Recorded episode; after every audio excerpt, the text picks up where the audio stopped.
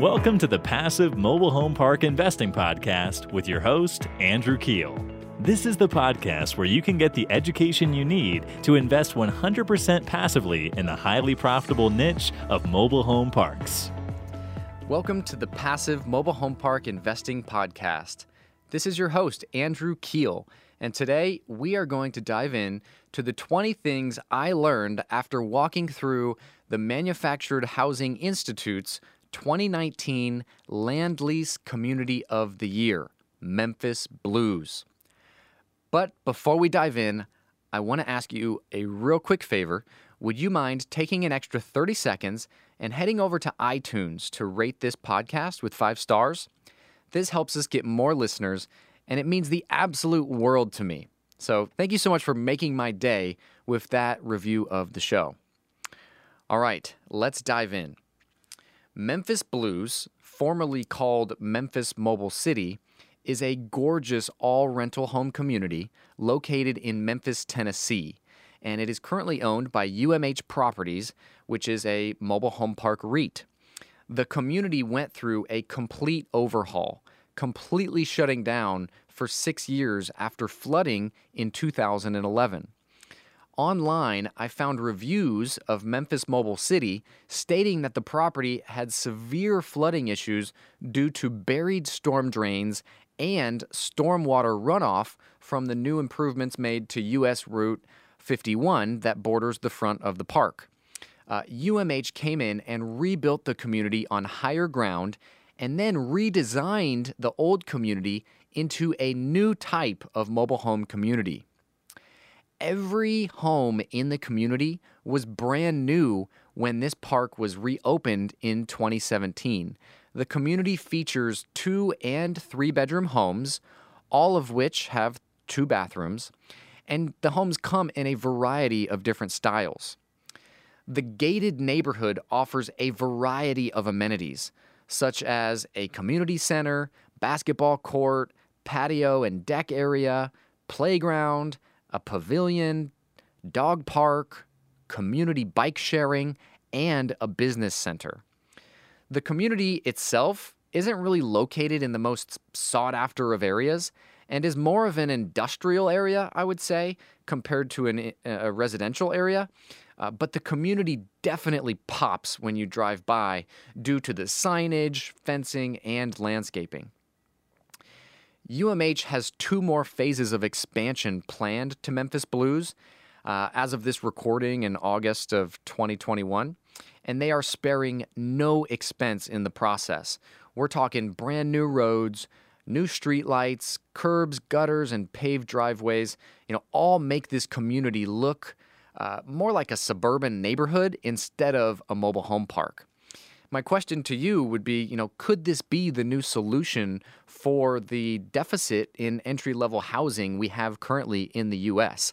Uh, I sure hope so. All right, here are the 20 things that I picked up. Uh, number one, the community was very secure. The new privacy gate and keypad made it feel exclusive, but also very safe. Number two, the community's signage was top notch. You could tell that they spared no expense to create a uniform look across the property, and the entry level or the entry signage uh, was very similar and had the same branding as the no soliciting signage uh, on the light poles.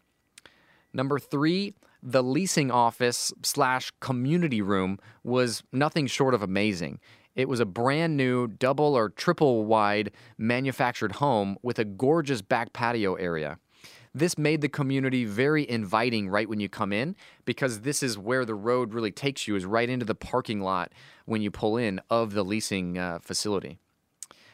Number four, with it being a full rental home community, uh, the rental rates of 750 to just around $1,000 a month seemed very reasonable and affordable to me. Uh, plus, they required only one month's security deposit. Uh, so, overall, the costs were low for the value you were receiving, in my opinion. Number five, you could tell that community engagement was very important for UMH and the management uh, of Memphis Blues. On the day I was there, there was an event happening on the back patio of the leasing office. Uh, and it was complete with an inflatable bounce house for the kids and enough food for everyone. So you could you could tell that they were having fun and there was a lot of people there enjoying themselves. Number six, the leasing office had marketing flyers everywhere uh, through you know that whole room uh, that you walk into at first. What was interesting to me is that the marketing flyers spoke mostly about the area, you know, surrounding the community. Uh, in the write-up versus the community amenities or the home features, which you know basically sold themselves. Number seven, the landscaping was very well done throughout. Even at street crossings in the middle of the, the park, you know, around street signs and things like that, uh, this helped the community truly pop when you drive through. Number eight, there were brand new CBU mailboxes or cluster box units uh, that had an aluminum roof over the top of them. The roof was the extra effort, you know, taking into account the weather conditions and snow and rain, uh, and allowing the residents to get their mail, you know, no matter what, uh, in a comfortable manner. Uh, also, in this little area, there was a bulletin board and you know there was events on the bulletin board and things going on uh, that month in the area so that was a nice touch to engage the, the residents in the community number nine all homes in the community come with a lockable storage shed this was a huge deal for me that I, I picked up on and got an aha out of uh, because it creates a win win, right? The community will remain clean and, and the residents will also have a safe place to keep their stuff secure.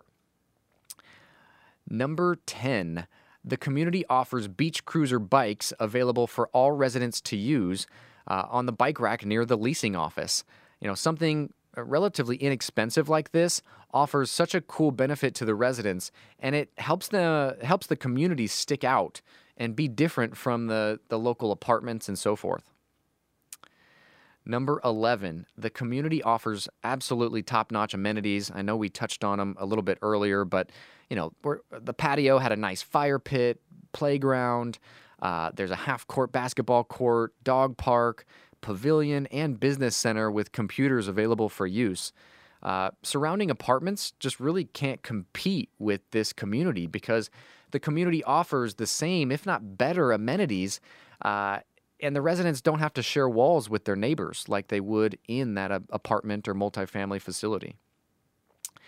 Number 12, the community offers an on site courtesy officer uh, and the community is branded around first responders and offers a discount for military, police, and firefighters, making it an even safer place for the residents to live when your neighbor could possibly be a police officer or, you know, first responder.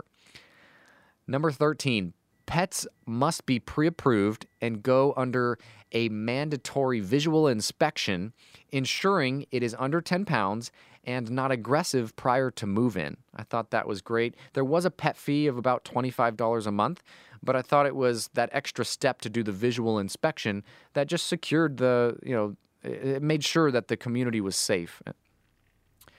Number 14, in the marketing pieces, the community called their rentable units simply homes, you know, trying to make this community feel and look as much as possible like an actual neighborhood of single family homes. Uh, as the build to rent model gains steam, this could be the new face of entry level housing. Number 15, the community only had one home available for rent when I was there, and this home was listed on Zillow under the apartment rentals section. So this showed me that the apartments nearby are the clear competition to this model.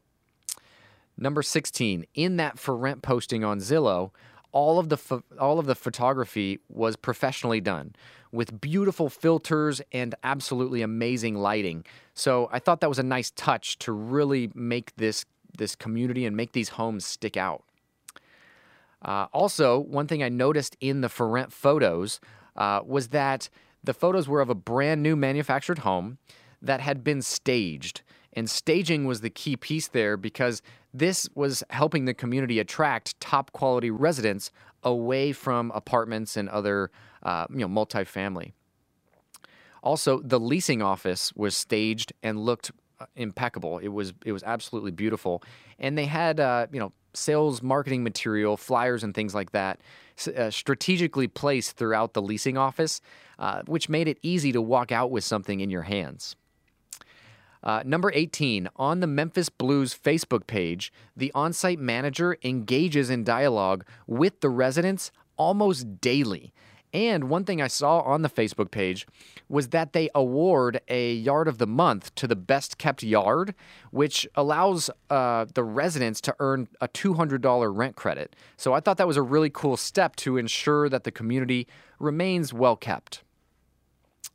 Number 19, the online presence for this community was stellar. Uh, the community was easy to find and documented really well with videos and photos, and the contact information was front and center. Uh, the reviews were highlighted on the website, and I thought that was something that was a, a an aha moment for me. Uh, the Google reviews and then other reviews were right there on the website, easy to see. Uh, one big takeaway was that video. It was really well done and, and starts playing right away when you land on the, the Memphis Blues website. Uh, it was just very inviting and gave people an idea of what it's like to live in the community uh, when, when watching that. All right, the last one, number 20.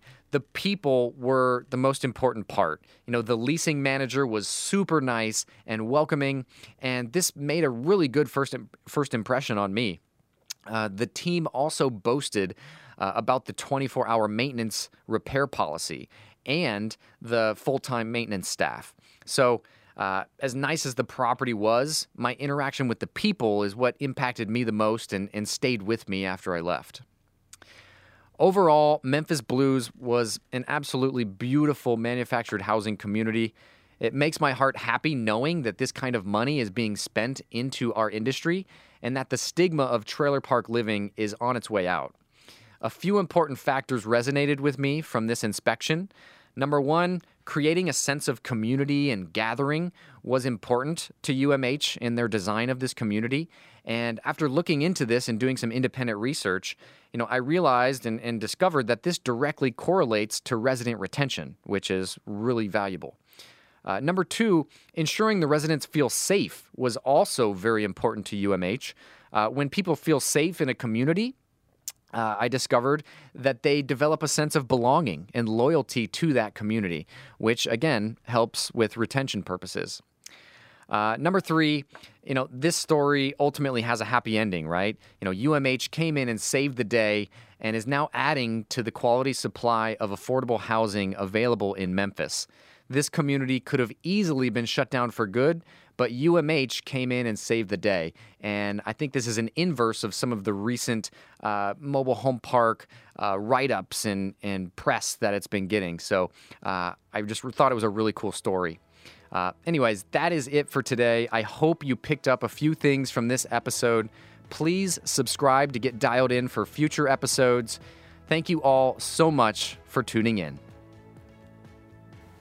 Would you like to see mobile home park value add projects in progress? If so, follow us on Instagram at Passive MHP Investing for photos and awesome videos from our recent mobile home park acquisitions. Once again, that's at Passive MHP Investing on Instagram. See you there.